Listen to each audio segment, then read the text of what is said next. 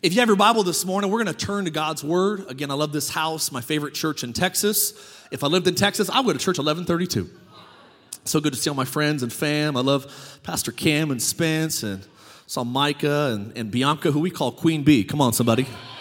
Pastor Keon, I love you guys, but love this house and uh, been able to come here since the beginning, really, of uh, uh, Pastor Dustin's leadership. And I'm so proud of the way that this church is has, has moved, has built, and has grown. And, uh, you know, some people strive for growth, but what I've seen over and over again with Pastor Dustin and Jamie being so integrous is they've always desired to be healthy. And I believe that the growth of this church is a byproduct of the health that's in their marriage, that's in their family, that's in the staff of this church, that's in the, uh, come on, core families of this church that echoes, come on, all the way from the front row to the back row. If you believe it, come on, say amen to that. Give, give your pastors one more hand clap this morning. And uh, yeah, we're gonna have a great time this morning. God has given me just a really a, a, a word. I've, I, I couldn't shake it, and uh, I'm, I'm, excited to share it with you today. If you're new to church, uh, you want to know what, you, what kind of what, what, you're getting yourself into. Uh, Acts chapter 26. I'm going to turn to today. I'm going to read seven verses. Uh, after I share these seven verses, everything I teach on for the next 30 minutes will be connected to these seven verses. Uh, I try to incorporate a couple stories. Uh, if you laugh at them, we call them jokes. Is that all right? If you don't laugh, we call it a bad crowd. And uh, I think it's good to laugh sometimes. The Bible says laughter does good like. Who wants to take some meds this morning? Come on. Can we all agree that medicine companies don't know what, come on, fruit tastes like? Let's agree on that right out of the gate. And uh, we are going to read some verses and uh, we're going to have a good time. It is quarantine season in California, so they might be inside jokes. Is that all right? we were online. Just I'm just loving being in front of you guys. We were online for 11 weeks, and uh, we got complaints about the drums being too loud still, but um, we are back, and I'm excited to be back. And uh, there is a baby boom they're saying in 2020 that's going to happen. Uh, they say nine months from the beginning of quarantine, there's going to be a baby boom. And they're saying in 20, uh, 2033, 13 years from now, there's going to be the rise of the quaranteens. Did you guys hear about that? All right, you're awake. All right, just making sure you'll get that second service. Um, Acts chapter 26, if you're there, say, I'm there. I do want to talk to you. We are obviously in a weird uh, window of time. This has been a crazy year and uh, a lot of highs and lows, mostly lows, it seems like. But I got good news that our God is still on the throne. I want you to know that 2020 did not catch Jesus off guard. He didn't look at the Father and say, What is going on? What's happening? You know that God has never said this phrase? It just occurred to me. He's never said this before. I just thought of something. Do you know that He's never had a new thought? He knows everything from the beginning and uh, this year has not caught him off guard and uh, been able to catch up on your, uh, your messages. I, I, actually watched last week pastor benny perez great message. I listened to pastor robert madu the week before that. So good and then i've been uh, actually got to check out pastor dustin's uh, series that he was sharing with you guys uh, out of chronicles which was so good about healing our land. How many love that series as well so i've been following what, what's going on in this house and got some good food in this church if you believe it say amen I heard an atheist one time write and say, I don't know why I go to, I don't know why people go to church. You don't remember what you heard. I don't remember the message last week. I don't remember the message I listened to two weeks ago. I think it's ridiculous that people waste their times going to church. And a uh, Christian writer for the same uh, magazine actually responded the following week, did an article to rebuttal the uh, atheist article, and he said, I don't know why I eat food. He says, I don't remember what I ate for breakfast yesterday. I don't remember what I ate for lunch three days ago. I don't remember dinner two weeks ago. I don't know why I eat. And I love the idea that whether you remember everything or not, this is a place that your spirit gets fed. Do you believe that? And so uh, it's okay to say amen if it gets good in here today. You're not going to offend me. Pastor Dustin said that I, will, I, I got until uh, 1245 this service. I want to honor that time. And so... Uh, Acts 26, let's begin reading. And let me just, I got to set this up, I guess, a little bit. Is uh, God, I want to talk to you this morning on the power of the promises of God. The promises of God. Say with me, promises of God. Pastor Dustin said something in a series a couple weeks ago. It rung true inside of me as God was speaking to me about this. But he talked about how we pray the promises until they materialize. And I'm going to talk a little bit about that today. But I want to talk to you today. My, my, my subject matter is the promises of God. And I want to talk to you today about standing on it. Standing on it. Tap your neighbor. Don't actually look at your neighbor. Come on. Say standing on it. learning how to quarantine preach. It's, it's, a, it's a new art. Um, standing on it. And uh, let's, uh, we're, we're going to read this passage here in Acts 26. And essentially, what we're reading here is Paul is, uh, it really one of, some would say, the most important speech he's ever going to give in his entire life. This guy wrote two thirds of the New Testament, brilliant theologian, probably the greatest theologian to ever live and he's standing in front of Agrippa, and Agrippa was basically the appointed ruler. He was the curator of religion and the overseer of the entire region. And uh, Agrippa was basically the latest king in the Herod dynasty. His great grandfather was the one that attempted to kill Jesus and slaughtered babies in Bethlehem. His great uncle was the one that took off the head of John the Baptist.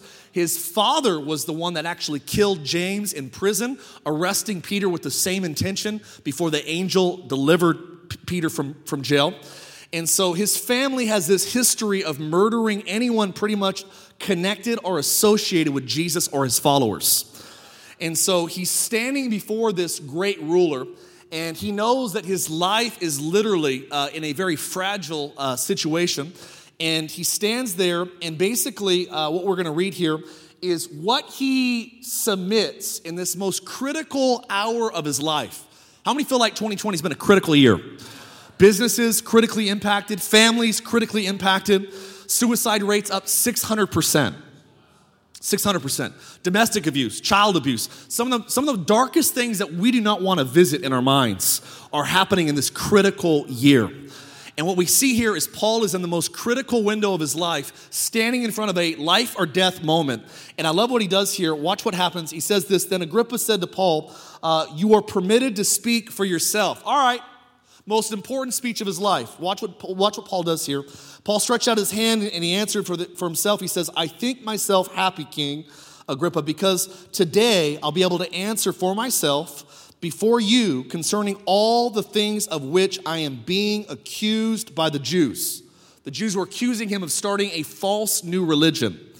And he says this, um, but especially I'm excited because you are an expert in all customs and questions which have to do with the Jews.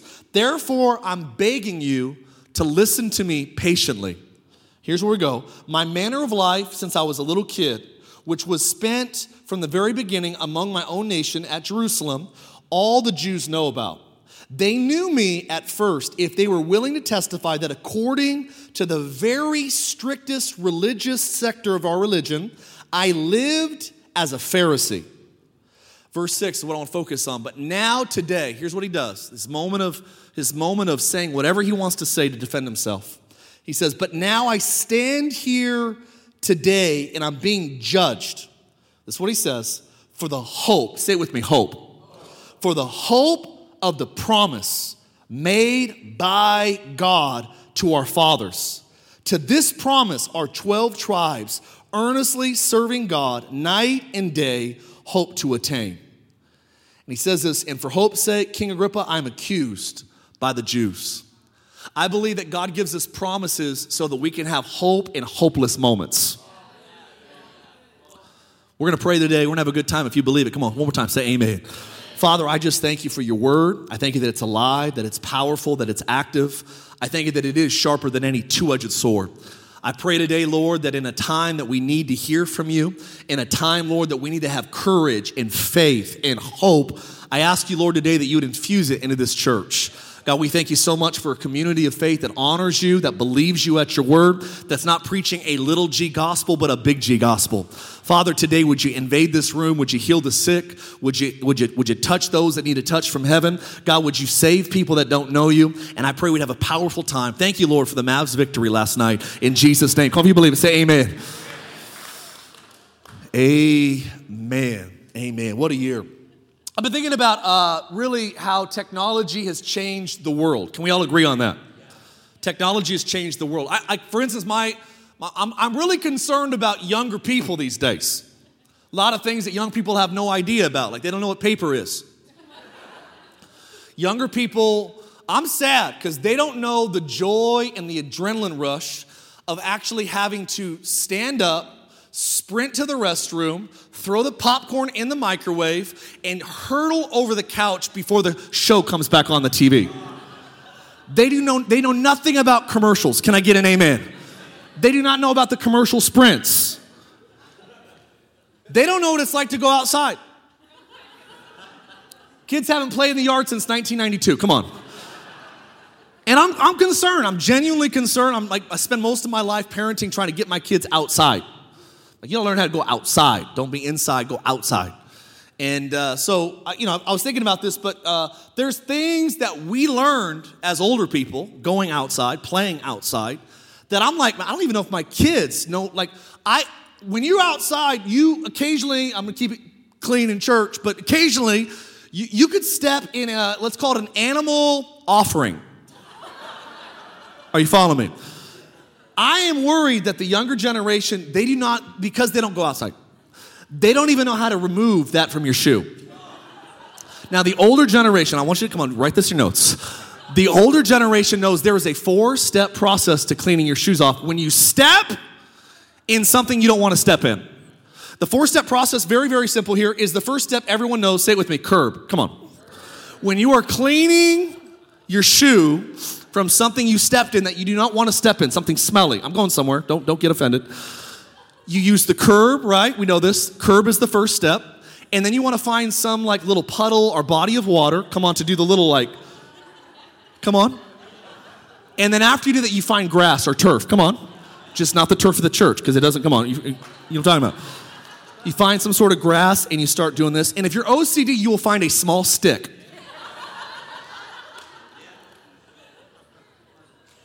I don't know if you've ever stepped in something and you're like, ah, just, isn't it amazing? It's like a haircut almost. Like a good haircut could make your day or a bad one can ruin your month. when you step in something, you ever been there before? Ah, oh, what that smell? Like you're annoyed immediately and you realize, I, I stepped. I stepped in something. And I felt like this year, if I'm being honest, uh, I think just even the political landscape, the economic landscape, the racial landscape, it's almost like this whole year it's like you wake up every morning and it's like, who's fighting on the internet today?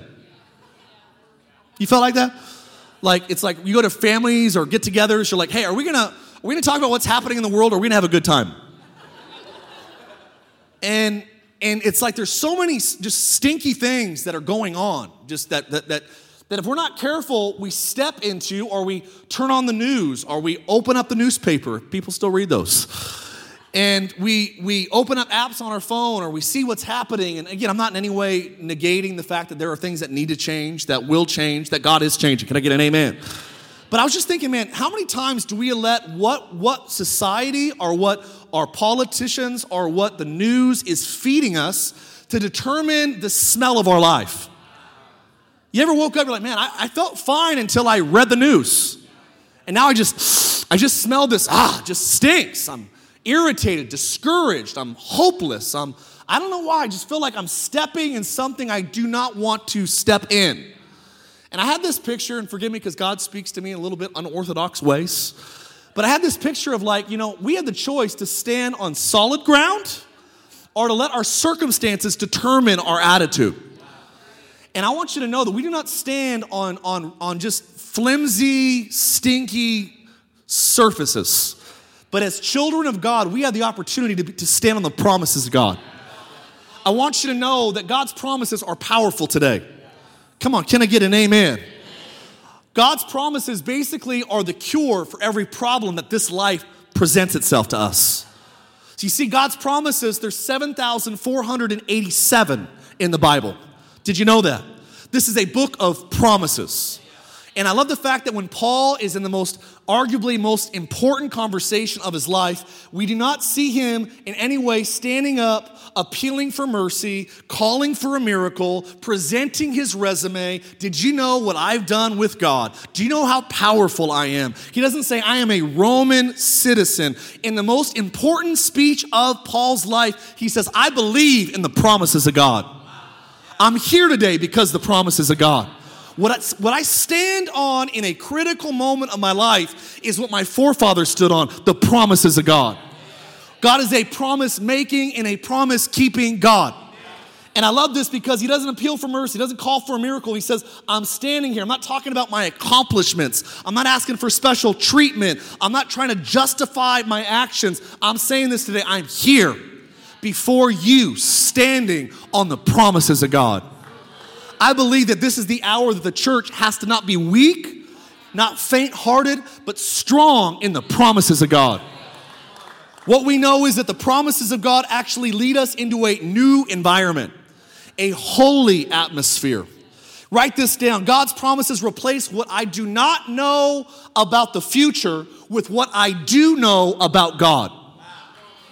That's a good spot for an amen right now. If I gotta get Pentecostal amen, I'll take a Baptist head nod. You can give me a Presbyterian eyebrow raise or a Latter day Saint deep breath. Come on, give me something. The promises of God, they actually fill the gaps of what I don't know about tomorrow with what yesterday tells me about God. Do you know there's more that we don't know than we do know? And if you don't say amen to that, you got a pride issue. The Bible gives us 66 books by 42 authors written over 1700 years with no contradictions in three languages. Started being written on lonely, uh, a lonely Arabia and was finished on the lonely island of Patmos by John. Listen, this book tells us tons about God, but there's still more that we don't know about God than we do know. Have you thought about that? Some of the smartest scientists in the world say there is still far more that we do not know about creation. There is still far more we do not know about our earth, about the weather systems. There's still more that we do not know than we do know. So what do you do when you face ambiguity? What do you do when you when you go into a cloudy season, when you're in a foggy marine layer? Come on, come on Orange County. What do you do when you're in foggy seasons of life? Write this down. You always let what you do know about God to shape your attitude about what you do not know about the future. This is what the promises of God are all about. Why would God give us 7,487 promises? He knew there would be days and seasons and times that we are discouraged, that our circumstances stink, and the political landscape doesn't smell very encouraging, and the racial landscape is disturbing, and there's things going on in the world that aren't right, and they're evil, and they're malicious, and they're sinful. What do you do in uncertain, foggy seasons of life? Is you stand on what God has said. It's what we do. I believe in the promises of God. That's what Paul said. I believe. I'm standing here today because I believe in the promises of God. But he's not alone. Abraham believed in the promises of God, right? Noah believed in the promises of God. Noah believed in, in, in, God so much that he actually built a boat before rain was in the vocabulary. Never even seen rain before, but he believed God. Abraham packed up his U Haul. The driver said, Where am I taking this? He says, I don't know. I'll know it when I see it. He believed in the promises of God. Joshua led two million people to a to an enemy infected territory because of God's promise. He didn't take land, he took God at his word. Peter walks on water. Come on. Matthew chapter 14. He's not stepping on water, he's standing on a word. Come. He was standing on a promise. Come. There is something about God's word that enables us to do what we cannot do without him. You see, God is a promise making, God, God is a promise keeping. Genesis chapter 1, nine times God said, and whatever God said, there was always a reaction to it. God is a God that speaks and makes things happen. You know what faith is? Faith is a deep conviction that God will keep his promises. Write it down. Faith is a deep conviction that God will keep his promises. Many times we, we live life with the uncertainties of, well, what are they saying today? Is it going to be a good day? Is it going to be a bad day? What's the news saying? Is it good or is it bad? I know the news. It hasn't changed. We serve a God that his word still stands. Some would mock. Some would say, well, Mark, God isn't really, where's God at in this season? I'm going to talk about that in just a moment. But the promise is, I want you to write this down that a promise is only as reliable as the person that makes it. You ever have someone say, "Oh, I promise I'm gonna I'm gonna pay you back"? It's like, no, you're not. Just ask for money. Stop, stop saying I'm borrowing. Who remembers that guy that never had a wallet growing up? Will you spot me? It's like, I've been spotting you your whole life. You should be a bodybuilder right now, how much I've been spotting you. You had that friend in school that was always like, come on, give me a dollar. I need to buy a burrito. It's like, dude, you ain't borrowing. You, you want a dollar. Ask for a dollar. Don't borrow it. You see, a promise is only as reliable as the person that makes it. And I want to remind you that God is a God that can be taken seriously because of a couple reasons. Number one, He's unchanging. And here's the good news God doesn't have to change, um, He doesn't change. So when He says something, He means it. You know why God is unchanging? Because to change would insinuate there is room for improvement. God can't get any better than He currently is. The Bible says in James chapter 1, it says in verse 17 that He never changes. Do you know that we serve a God that doesn't change? Come on, who's glad for that? Who's glad that he doesn't change his mind? Like, I think I like Allen, Texas. Nah. God doesn't change. Not only is he a God that can be trusted because he is unchanging, how about this? Pastor Cam said it. He's faithful. Says that even when we're faithless, he remains faithful. Hebrews 10 23 says, God can be trusted to keep his promises. He's faithful. How about this? He's not just faithful, he's strong. How do you know he's strong? Because Romans 4:21 says that God is able to do whatever he promises.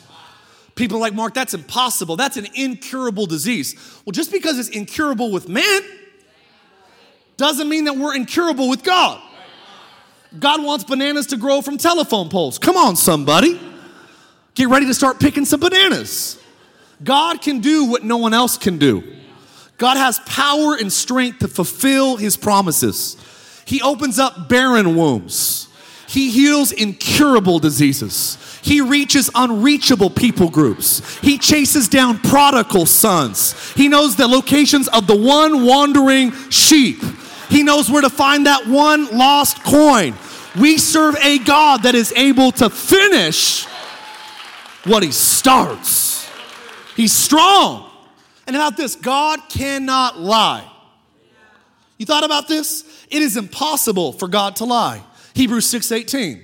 Why do men lie? Men lie usually because they're trying to make themselves look better than they actually are. Oh, I have a Corvette at home. No, you don't. Come on, you ain't got to lie to kick it. Come on. I'm telling you, many people, they lie because they're trying to make themselves look better. God cannot look better than He already is. Humans, they lie because they're trying to say something that they're hoping that maybe one day could be true. God has not ever said anything that He did not have the power to fulfill immediately. God is a God that, listen, He's unchanging, He's faithful, He's strong, and He cannot lie. Here's the question the question is not, will God keep His promises? Here's the question in 2020 Will you build your life on them? God is a promise making, promise keeping, reliable promise maker. So the question is not, will God keep his promises? The question is, will you build your life on them? Will you stake your faith on them? In a world that's saying it's getting worse, it's falling apart, things aren't going to be the same, new normal, right? I'm like, no, God is still faithful. God is a God that's going to get us out of this season. I think it's arrogant for our generation. I think this is the worst thing that's ever happened to the world. Read the history books. We've been through worse and we've made it out of it. Can I get an amen? I bet people in, come on, in Germany during World War II would have said, you know, you guys, there's been worse circumstances. People during the, the plague in the early 1900s would say, you know, there's been worse circumstances. And even though it's the worst thing that you or I have seen, maybe, it doesn't mean it's the worst thing that's ever happened and if previous generations were led by God out of storms, you mark my words, this too shall. Anybody believe it? I want to believe the Bible more than I believe CNN. I want to believe God more than I believe Fox News. Anderson Cooper and Tucker Carlson do not know more than Jesus. And so I stand here today saying that we stand a, and we serve a God that offers promises. Psalms 24 14 says, Friendship with God is reserved for those that revere Him, for with Him alone He shares the secrets of His promises. God is a God that gives secrets to His promises. Every problem in life, God has provided a promise. Nothing lifts a weary soul like the promises of God. circumstances of life versus the promises of God. Which one are you standing on? I'm not standing on, well, I'm fearful, I'm anxious, I'm worried. I'm not gonna worry about what I cannot control. I'm gonna focus on the promises of God that God can control. I'm telling you, I don't know how much time I have or don't have. That's up to God. I, I, heard one scholar say it this way we don't choose what we go through, but we certainly choose how we go through it. You choose the attitude of your life, you choose what, what report you're gonna believe. I wanna be like Caleb, I wanna have a different type of spirit.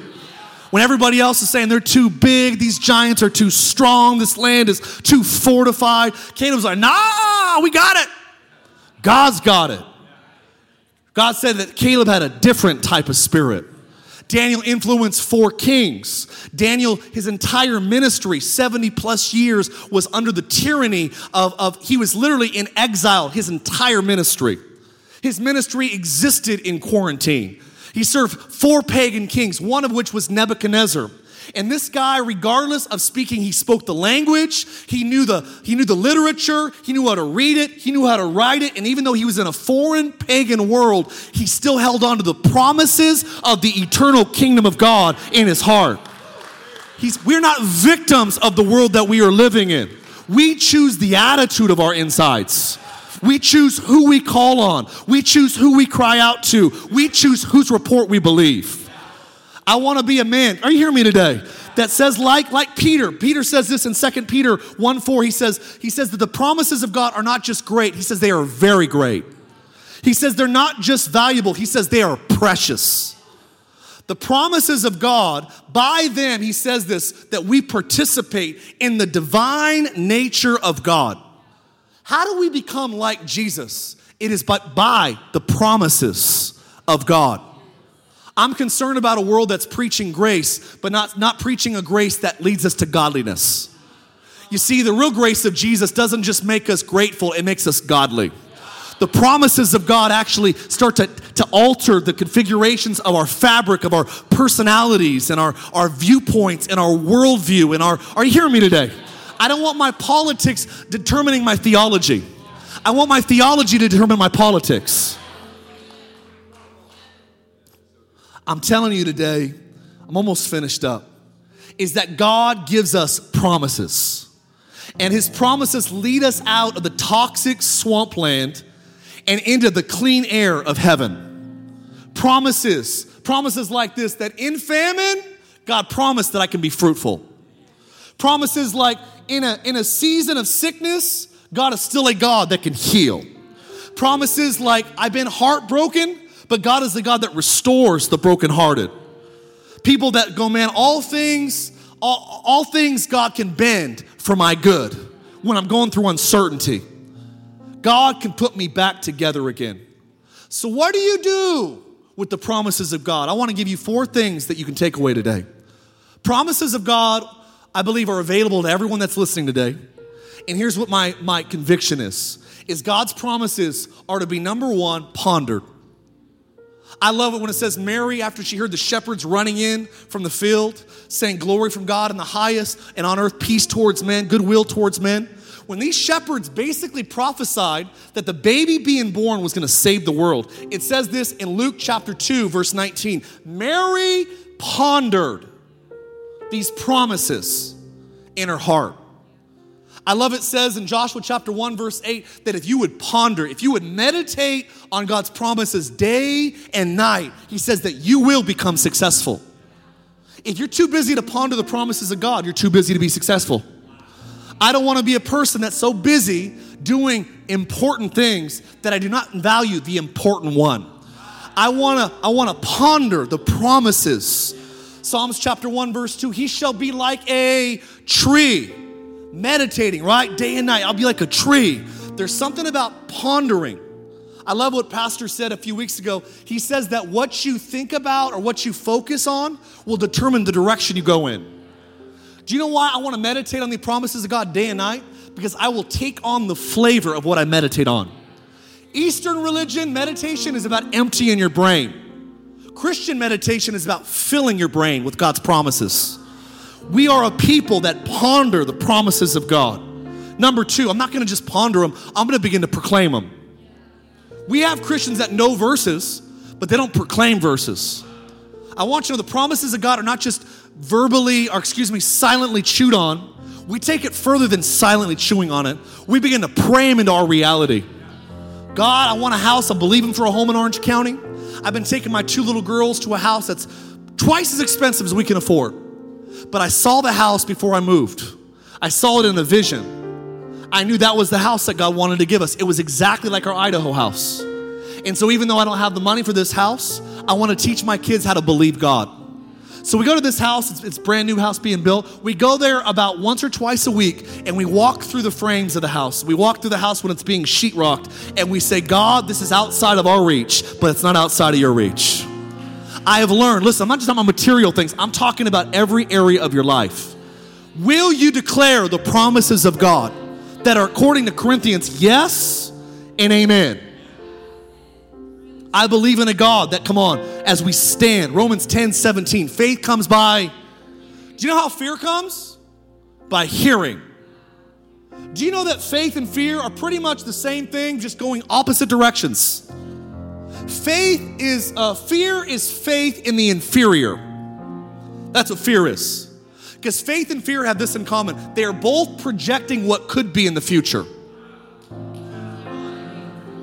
What is the difference between faith and fear? You are projecting, you are a weather, come on, forecaster. I think tomorrow is gonna be, you're projecting into the future.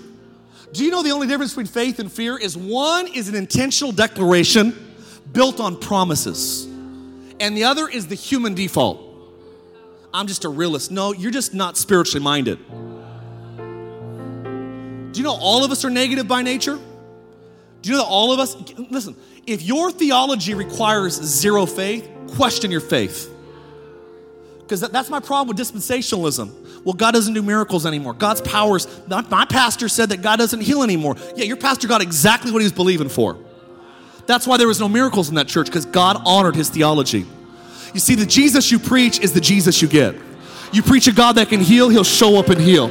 You preach a God that can deliver from alcoholism and pornography and substance abuse and dropping pills and addicted to popularity. You preach a God that can deliver from little things and you'll see little things. But you preach a Jesus that can do the impossible and you'll see a God show up that does the. Come on, give him a real hand clap if you believe it.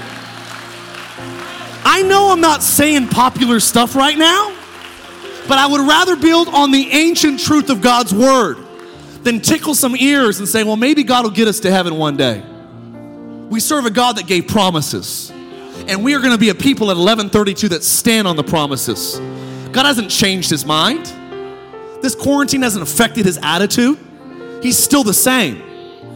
I'm telling you today that we are going to proclaim because faith comes by.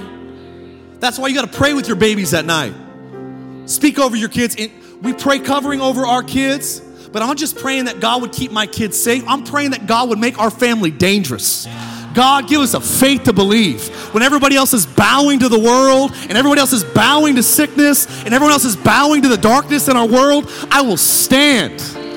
Faith is not saying that bad things won't happen to good people.